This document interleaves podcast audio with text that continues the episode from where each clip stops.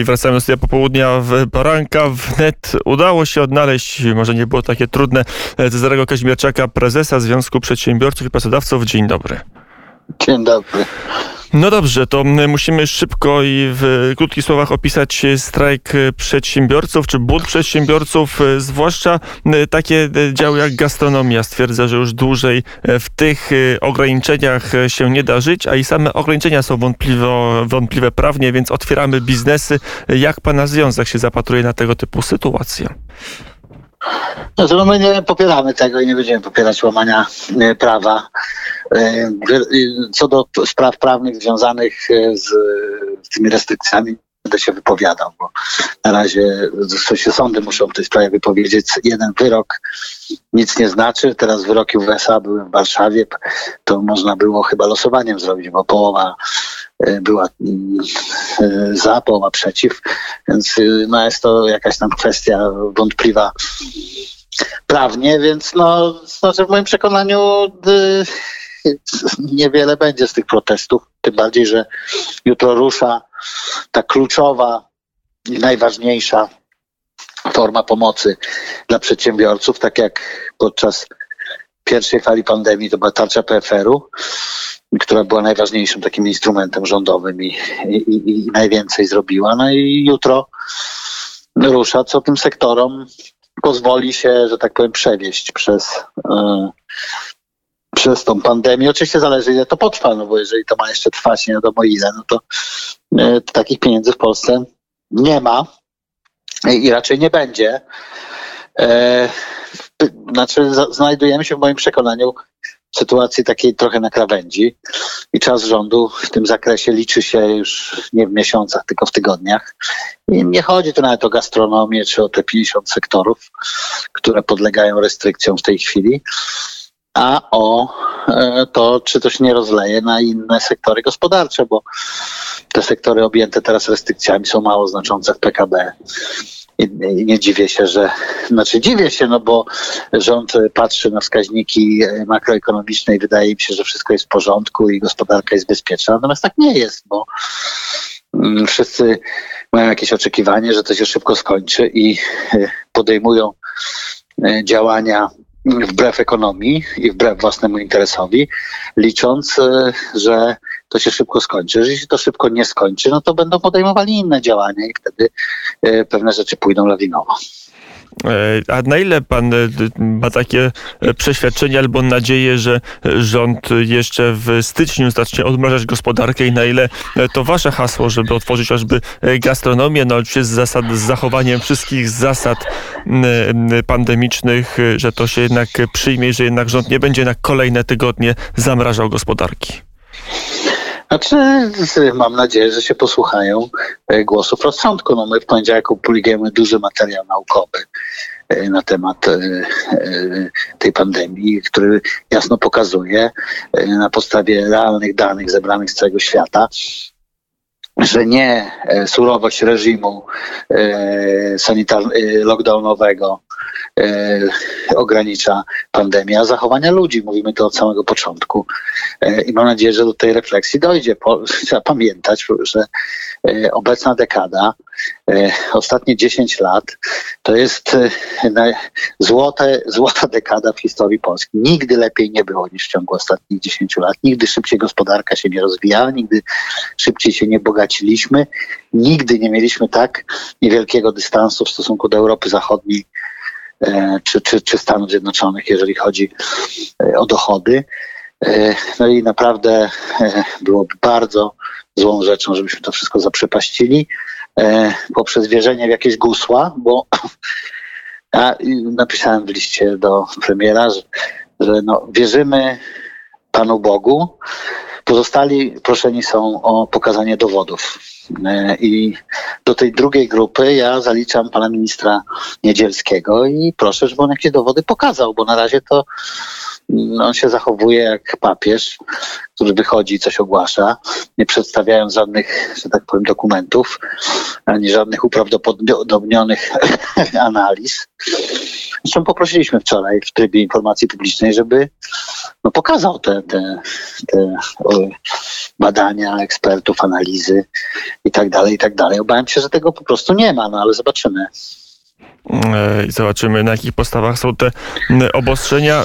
E, na ile pan liczy, że ta tarcza branżowa, która w końcu e, wejdzie w, życie, uratuje część przedsiębiorstw? Bo chociażby Rzecznik Małych Średnich Przedsiębiorców mówi, że ona jest tak dziurawa i tak źle skrojona, że w zasadzie czy będzie, czy nie będzie, to dla wielu branż nie ma żadnego znaczenia nie wiem na jakiej podstawie rzecznik wysuwa. E, no, że te kody PKD są na tyle, nie, no, na tyle nie da się opisać rzeczywistości tymi e, kodami, że wiele branż no nie, no, się nie łapie.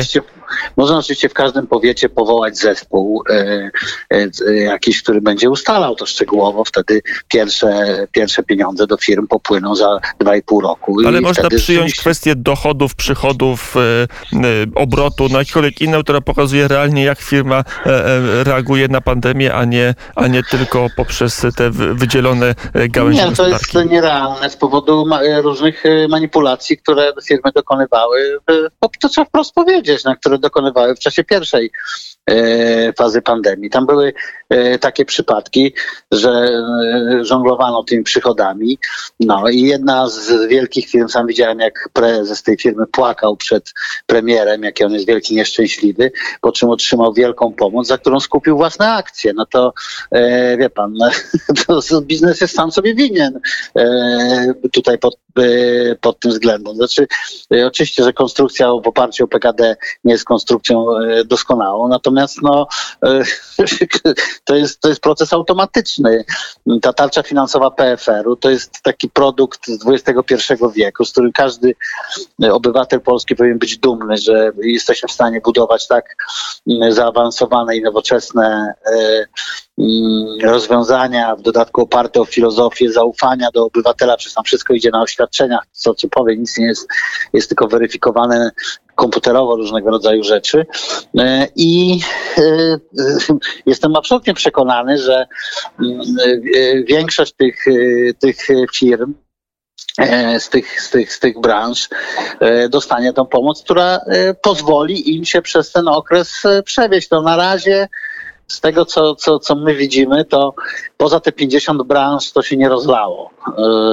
Ale moim zdaniem czas rządu liczy się liczy się e, w tygodniach. Natomiast co do takich idealistów, którzy tam, nie wiem, e, bo ja nawet wczoraj mieliśmy e, u nas z członkami związku naszego konferencję z wiceprezesem PFR-u Marczukiem, no i tam też jakieś takie były głosy, że, że to trzeba by było rozpatrywać. No to jakby trzeba było rozpatrywać takie poszczególne firmy, a nie opierać się na jakichś twardych danych typu PKD, przychody, zatrudnienie i tak dalej, i tak dalej, co jest widoczne czy w urzędach skarbowych, czy w ZUS no to jak mówię, pomoc dotarłaby za 2,5 roku. Ja myślę, że ta sytuacja z tymi strajkami, z tym wszystkim się uspokoi e, od jutra, jak e, będzie można będzie można aplikować o tą pomoc.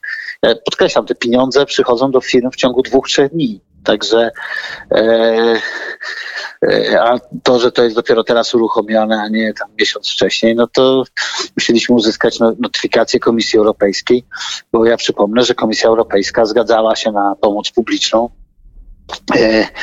do końca sierpnia, mówiąc, że to jest czas taki, w którym już się to wszystko skończy i nie ma żadnych podstaw, żeby to poza ten koniec sierpnia przeciągać.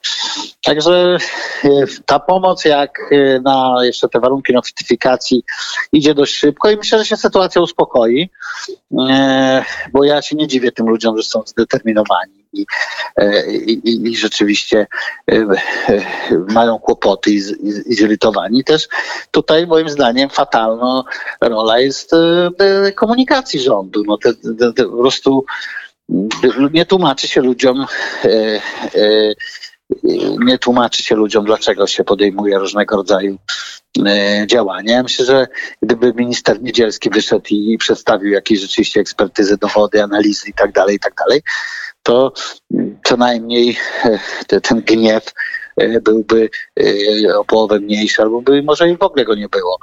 No tak czy inaczej, no, nie stać nas na, to jest drugi błąd, który rząd popełnia, oprócz e, przeceniania dobrej sytuacji makroekonomicznej pol, pol, polskiej gospodarki w tej chwili. Ona może być bardzo szybko, może przestać być bardzo dobra. E, Drugi błąd to jest no, te porównywanie się do Niemiec. No, to, to, to, jest, to już jest absolutny dramat. No. Niemców stać na e, dwuletni lockdown e, i to się mało odbije na ich e, poziomie życia. Natomiast nas nie stać e, i dla Polski to będzie bardzo, gdyby coś takiego doszło, to będzie radykalne obniżenie poziomu życia, cofnięcie się o dekadę, o tą właśnie złotą dekadę, o tą najlepszą dekadę w historii Polski. Polska nigdy lepiej się nie miała niż w ciągu ostatnich 10 lat. No i to wszystko możemy zaprzepaścić e, poprzez frakcję białych fartuchów e, w rządzie. Tak? Powiedział Cezary Kaźmierczak, prezes Związku Przedsiębiorców i Pracodawców. Panie prezesie, bardzo serdecznie dziękuję za rozmowę. Dziękuję. A ja również szybko się z Państwem pożegnam. Dziękuję Dariuszowi Konkolowi za realizację, Państwu za uwagę i do usłyszenia za chwilę serwis informacyjny.